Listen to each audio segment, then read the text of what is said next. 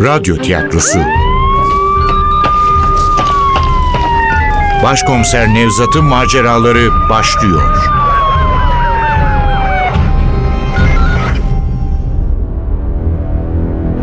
Kavim 11. Bölüm Eser Ahmet Ümit Seslendirenler Başkomiser Nevzat Nuri Gökaşan Komiser Ali Umut Tabak Veli Rıdvan Çelebi. Komiser Zeynep Dilek Gürel. Fatih Sefa Zengin. Efektör Cengiz Sara. Ses Teknisyeni Hamdullah Süren Yönetmen Cemile Yaltır Cengiz'i terfi hesapları, tayin politikaları bir sürü ıvır zıvır konuyla baş başa bırakıp utangaç kış güneşinin aydınlattığı odama geri dönüyorum. Kendimi aşınmaktan artık tiftiği çıkmış kumaş döşemeli kirli koltuğumun rahat kollarına bıraktıktan birkaç dakika sonra Zeynep'le Ali de damlıyor. Meğerse deminden beri Cengiz'in odasından çıkmamı bekliyorlarmış.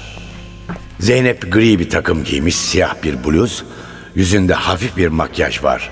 Kumral saçlarını arkada toplamış, ince kaşlarının altındaki kahverengi badem gözleri buğday tenine çok yakışıyor. Zerafetiyle çelişen tek görüntü kucağındaki dosyalar. Anlaşılan o da gece boyunca boş durmamış. 23 yıl önce Türkiye'ye göçen Bulgar göçmeni bir ailenin kızı Zeynep. Babası Veli bugüne kadar tanıdığım en çalışkan adam. Bulgaristan'dan gelince hemen bir fabrikaya girmiş. İki yıl önce emekli oldu ama çalışmayı bırakmadı. Şimdi takside şoförlük yapıyor. Zeynep'i ve iki küçük kardeşini böyle okutmuş. Bir gün Zeynep'in babasına bu çalışkanlık nereden geliyor Veli Bey diye sormuştum. Nereden gelecek başkomiserim be? Sosyalizmden geliyor. Şimdi sen bana kızacaksın ama ben gerçeği derim. Sosyalizm öğretmiştir bize çalışmayı, disiplini, dürüst olmayı. Ama yıkıldı bak sosyalizm. Yöneticiler fena çıkmıştır be başkomiserim. Yiyici adamlar geçmiştir partinin, devletin başına. Bir de ırk davası başlatmışlardır. Bulgar, Türk, Pomak diye ayırmışlardır insanları. Birazcık özgürlük olsaydı, az bir nefes alsaydı halk. Yıkılmazdı sosyalizm be. Babasının böyle konuştuğunu duyan Zeynep rahatsız olmuştu.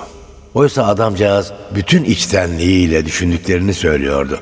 Söylediklerinde ne kadar haklıydı bilmiyorum ama Veli Bey çalışkanlığıyla, disipliniyle, dürüstlüğüyle benim takdirimi kazanmıştı. Kızı da öyle. Zeynep'e verdiğim hiçbir işin yarıda kaldığını hatırlamam. Kusursuz çalışır. Mesela bizim Ali sallapatidir, düzensizdir. Sadece Ali mi? Ben de pek düzenli sayılmam. Ama Zeynep ne kadar farklı konular olursa olsun hepsini derler, toparlar bir düzene sokar. Ali benim elim ayağımsa Zeynep de mantığımdır. Bakın işte şu anda akşam ev ödevini tamamlamış liseli bir kızın heyecanıyla dikiliyor karşımda. Bizim beli bozuk Ali de her zamanki gibi ayakta. Otursanıza çocuklar. Zeynep, Ali olanı biteni anlattı sana değil mi? Anlattı. Keşke beni de çağırsaydınız. Olay yeri inceleme halletmişti her şeyi. Ben bile yetişemedim. Artık onlardan alırsın bilgileri. Sen ne yaptın? İşe yarar bir şeyler bulabildin mi? Otopsi henüz yapılmadı başkomiserim. Ama dün cesedin arkasındaki ölü lekelerine bakma fırsatım oldu. Ceset taşınmamış. Yusuf bulduğumuz divanın üzerinde öldürülmüş. Ölüm nedeni de bıçak yaraları olarak gözüküyor. Bıçağın sapında parmak izi var mı? Ya da kutsal kitabın üzerinde? Bıçağın üzerinde yok. Katil ya silmiş ya da eldiven kullanmış. Kutsal kitapta bol miktarda maktulün parmak izine rastladık. Yusuf sık sık bakıyormuş kitaba demek ki. Kapıda, evin diğer yerlerinde birçok parmak izi var. Ama bunlar kimindir ayıklamak gerek. Şu ana kadar çıkan sonuçlardan katilin geride hiçbir ipucu bırakmadığını söyleyebilirim. Dün siz gittikten sonra kapıcı kadınla da komşularla da konuştum. Kuşku uyandıracak kimseyi görmemişler. Hatta Yusuf'u da görmediklerini söylediler. Belki maktul evden dışarı hiç çıkmadı. Şu kutsal kitaptaki satır hani altı çizili olan. Uyan ey kılıç, çobanıma yakınıma karşı harekete geç. Bravo Ali. Vallahi eksiksiz okudun. Övünmek gibi olmasın ama belleğim biraz güçlüdür. Bellek güçlü, işlemcin yavaş. İşlemci bir ihtiyar gibi yavaş olunca büyük bir hard disk ne işe yarar? Çocuklar şu bellek işlemci tartışmalarını bir kenara bıraksak da işimize dönsek. Evet başkomiserim. O satırın altı maktulün kanıyla çizilmiş. Analizler öyle söylüyor. Yani katilin bir mesajı var. Uyan ey kılıç, çobanıma, yakınıma karşı harekete geç. Ne demek istiyor acaba? Bir ihanet meselesini çağrıştırıyor. Birlikte iş yapılan birinin, belki de bir arkadaşın ya da aileden birinin ihaneti. Ve bu ihanetin cezalandırılacağını söylüyor. Uyan ey kılıçın başka ne anlamı olabilir ki? Ve kılıç harekete geçmiş. Kılıç harekete geçmiş, bizim Yusuf'u öldürmüş. Yani çoban ya da yakın olarak adlandırılan kişi Yusuf. Bu sözler kutsal kitabın Zekeriya peygamber bölümünden. Zekeriya peygamber kim ya? İlk kez duyuyorum adını. Nereden bileceksin Ali? Dinle ilgili konular bunlar. Ama şaşırmadığınıza göre siz biliyorsunuz başkomiserim. Zekeriya peygamber adını duydum. Komşumuz papaz Dimitri anlatmıştı. Zekeriya önemli bir peygambermiş. Önemliymiş ha? Biraz Tevrat'a bak. Bilmediğin peygamberlerin hayatı orada var. Başkomiserim, katilin altını çizdiği satırın bulunduğu paragrafın tümünü yazdım. İsterseniz okuyabilirim. İyi olur, belki bir fikir verir. Uyan ey kılıç, çobanıma, yakınıma karşı harekete geç diyor her şeye egemen Ra. Çobanı vur da koyunlar darmadağın olsun. Ben de elimi küçüklere karşı kaldıracağım bütün ülkede diyor Rab. Halkın üçte ikisi vurulup ölecek, üçte biri sağ kalacak. Kalan üçte birini ateşten geçireceğim. Onları gümüş gibi arıtacağım. Altın gibi sınayacağım. Beni adımla çağıracaklar. Ben de onlara karşılık vereceğim. Bunu yazan Zekeriya peygamber mi? Zekeriya peygamber. Ama bu kelimeler onun değil, Tanrı'nın sözleri. Kelimeleri kendine Tanrı'nın yazdırdığını söylüyor. İnsanları suçtan ve günahtan arındırmak için Tanrı'nın gözdağı verdiğini anlatıyor. Tanrı şu çobanlara fena kızmış olmalı. Onların yerinde olmak istemezdim. Çobanlar sadece bir simge Ali, gerçek çobanlardan bahsetmiyor. Çobanlar günahkar kralları, yoldan çıkmış kötü yöneticileri simgeliyor. Sürüler de onların halkları. Her kimse canım. Çoban ya da kral. Fena kızdırmış Tanrı'yı. Ne dersiniz? Yusuf da Zekeriya peygamberin uyardığı insanlar gibi günahkar biri miydi? Gerçi tanıyanları öyle olmadığını söylüyor ama Tanıyanlar mı? Onlar da kim? Bingöllü cinayetini üstlenen Tonguç. Yusuf'u uğruna katil olmayı göze alacak kadar çok seven Meryem. Ya apartmandaki insanlar? Onlar ne diyor Zeynep? Onlar da kötü konuşmadı. Kapıcının karısı, komşular, herkes memnunmuş Yusuf'tan. Sessiz, kendi halinde biriydi diyorlar. Ya bu adam kendini yanlış tanıtıyor ya da katil onun hakkında yanılıyor. Her neyse. Hangi ihtimal olursa olsun sonuç değişmiyor. Yakalamamız gereken bir katil var. Evet Zeynep'ciğim başka ne bulduk? Şu yazı başkomiserim. Kutsal kitabın kenarındaki boşluğa yazılan iki sözcük. Onlar da Yusuf'un kanıyla yazılmış. Mor Gabriel yazısından söz ediyorum. Hatırlatmanıza gerek yok Zeynep Hanım. Daha bunamadık. Peki kimmiş bu adam öğrendik mi? Henüz tam araştıramadık başkomiserim. Büyük olasılıkla bir Süryani azizi. Çünkü Süryanice'de mor sözcüğü azizler için kullanılıyor. İngilizlerin saint'i gibi. Yazının karakteri nasıl? Şefik harflerin çok düzgün olduğunu, şablon kullanılmış olabileceğini söylüyordu. Doğru söylüyormuş. Şablonla yazılmış. Plastik şablonu da kana batırarak kullandığı dolma kalemi de çöp sepetinde bulduk. Üzerlerinde parmak izi yok. Olsaydı şaşardım zaten. Katil çok titiz çalışıyor. Ama Mor Gabriel meselesi önemli. Böylece maktulün hangi Hristiyan mezhebine bağlı olduğunu saptayabiliriz. Şu uzmana sorarız. Can adındaki gözlüklü heriften söz ediyorum. Adam Hristiyanlık hakkında her şeyi bildiğini söylüyordu. İyi fikir Ali. Yarın Can'ı buraya çağıralım. Meryem konusunda ona soracaklarım var zaten. Peki Zeynep bu Süryanilik neymiş? Bir mezhep mi, ulus mu, kavim mi ne yani? Süryaniler bir ulusmuş başkomiserim. Ana vatanları Mezopotamya olarak kabul ediliyor. Kimileri onları Arami olarak da adlandırıyor.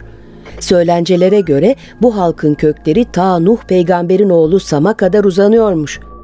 Büyük tufandan sonra Nuh peygamber dünyayı üç oğlu arasında bölüştürmüş. oğullarından Sam'a da Süryanilerin bugün oturdukları bölgede içinde olmak üzere büyük bir kara parçası vermiş. Sam da bu toprakların bir bölümünü oğlu Aram'a bırakmış. Kendilerine Arami demelerinin nedeni bu. Aramilerin dini paganlıkmış. Ancak İsa'nın havarilerinden Aziz Petrus'un çabalarıyla Aramilerin bir kısmı Hristiyanlığı seçince kendilerini putperest Aramilerden ayırmak için Süryani adını kullanmaya başlamışlar. Kimi kaynaklarsa Süryani isminin kökenini milattan önce 1400-1500 yılları arasında Antakya şehrini kuran Arami kralı Sürrüs'e dayandırıyor. Bu son görüş bana biraz saçma geldi. Bu adamlar Antakya'da yaşıyorlarsa Mardin'le ne ilgileri varmış? Ne ilgileri varmış olur mu? Mardin de onların yaşadığı şehirlerden biri. Ama Diyarbakır, Elazığ, Urfa, Adıyaman, Malatya, Gaziantep, Kahramanmaraş, Adana gibi başka şehirlerde de yaşamışlar. Antakya'dan yıllar önce göç etmişler. Şimdi Antakya'da neredeyse hiç Süryani yokmuş. Sadece Antakya'yı değil, terör ya da başka nedenlerle Süryanilerin büyük çoğunluğu yaşadıkları bölgeleri terk etmişler. Bugün Anadolu'da Süryanilerin yoğun olarak yaşamlarını sürdürdükleri tek yer Mardin ve civarı. Ama orada da sayıları çok az. Türkiye'de toplam 15 bin civarında Süryani kalmış. Bu insanların çoğu İstanbul'da yaşıyormuş. Düşünebiliyor musunuz? Sadece 15 bin kişi. Ya suç meselesi? Yani Süryanilerde öne çıkan bir suç.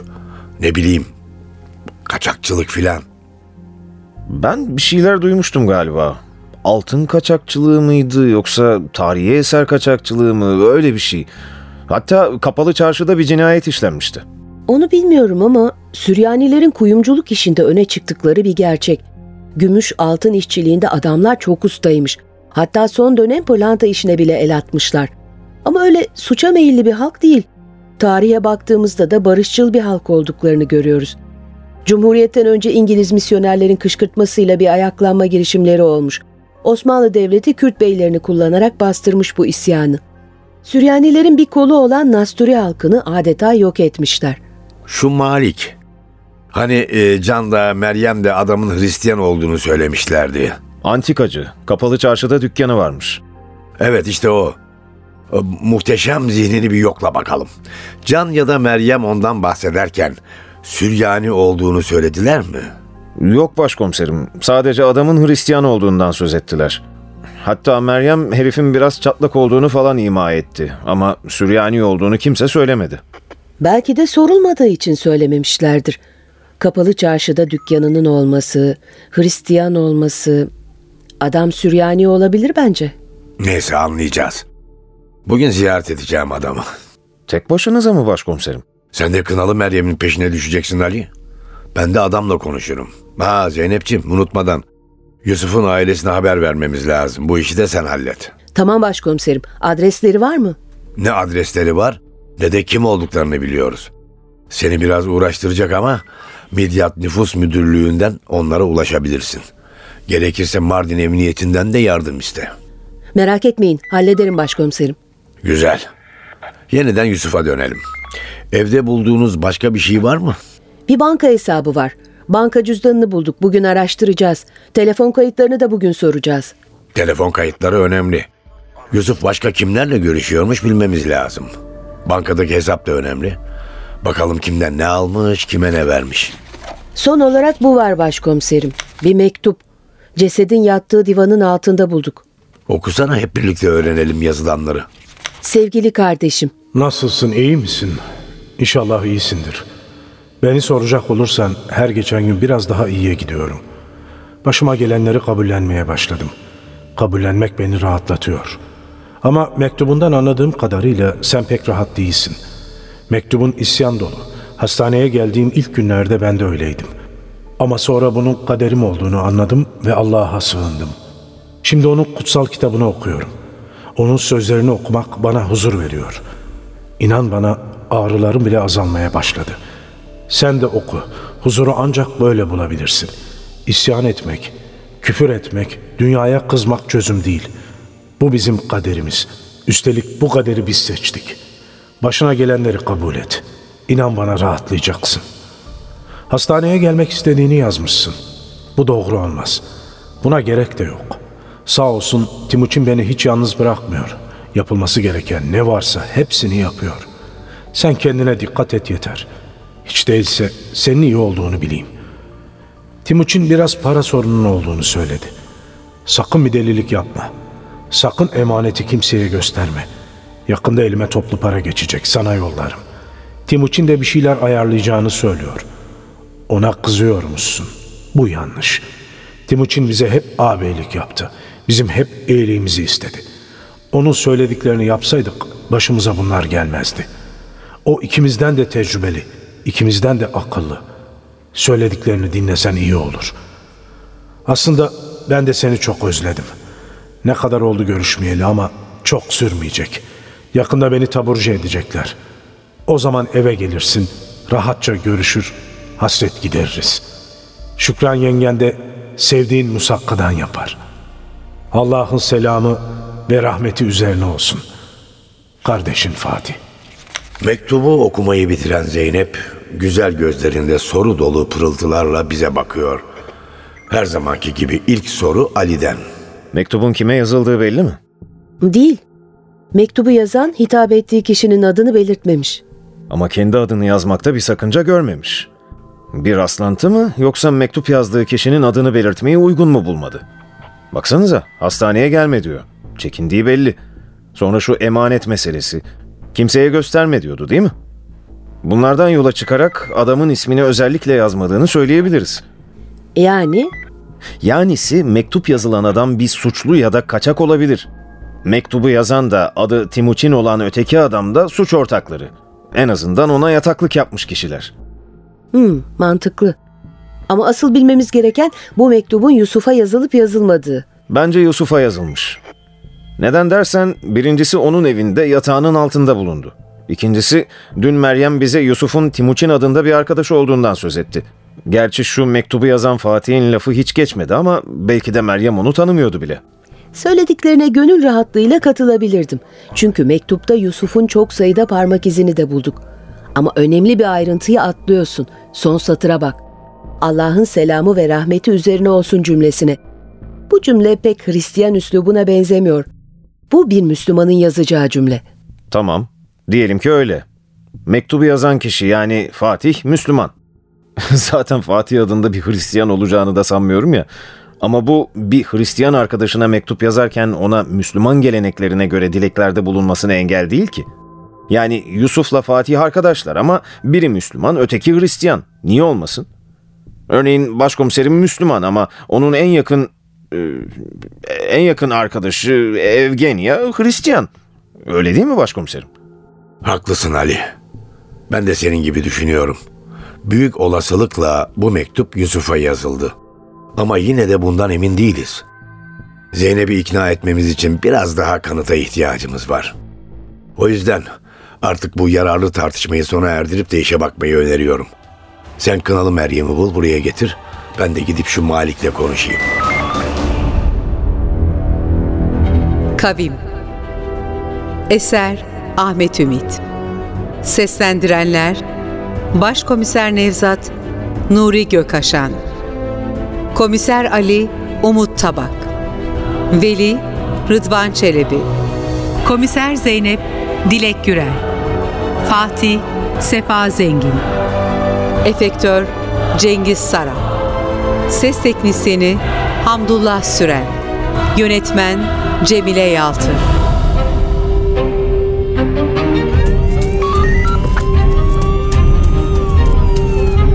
Radyo tiyatrosu Başkomiser Nevzat'ın maceraları Başkomiser Nevzat'ın maceraları her cumartesi 11.15'te NTV Radyo'da. Kaçıranlar ve tekrar dinlemek isteyenler içinse ntvradio.com.tr'deki podcast sayfamızda.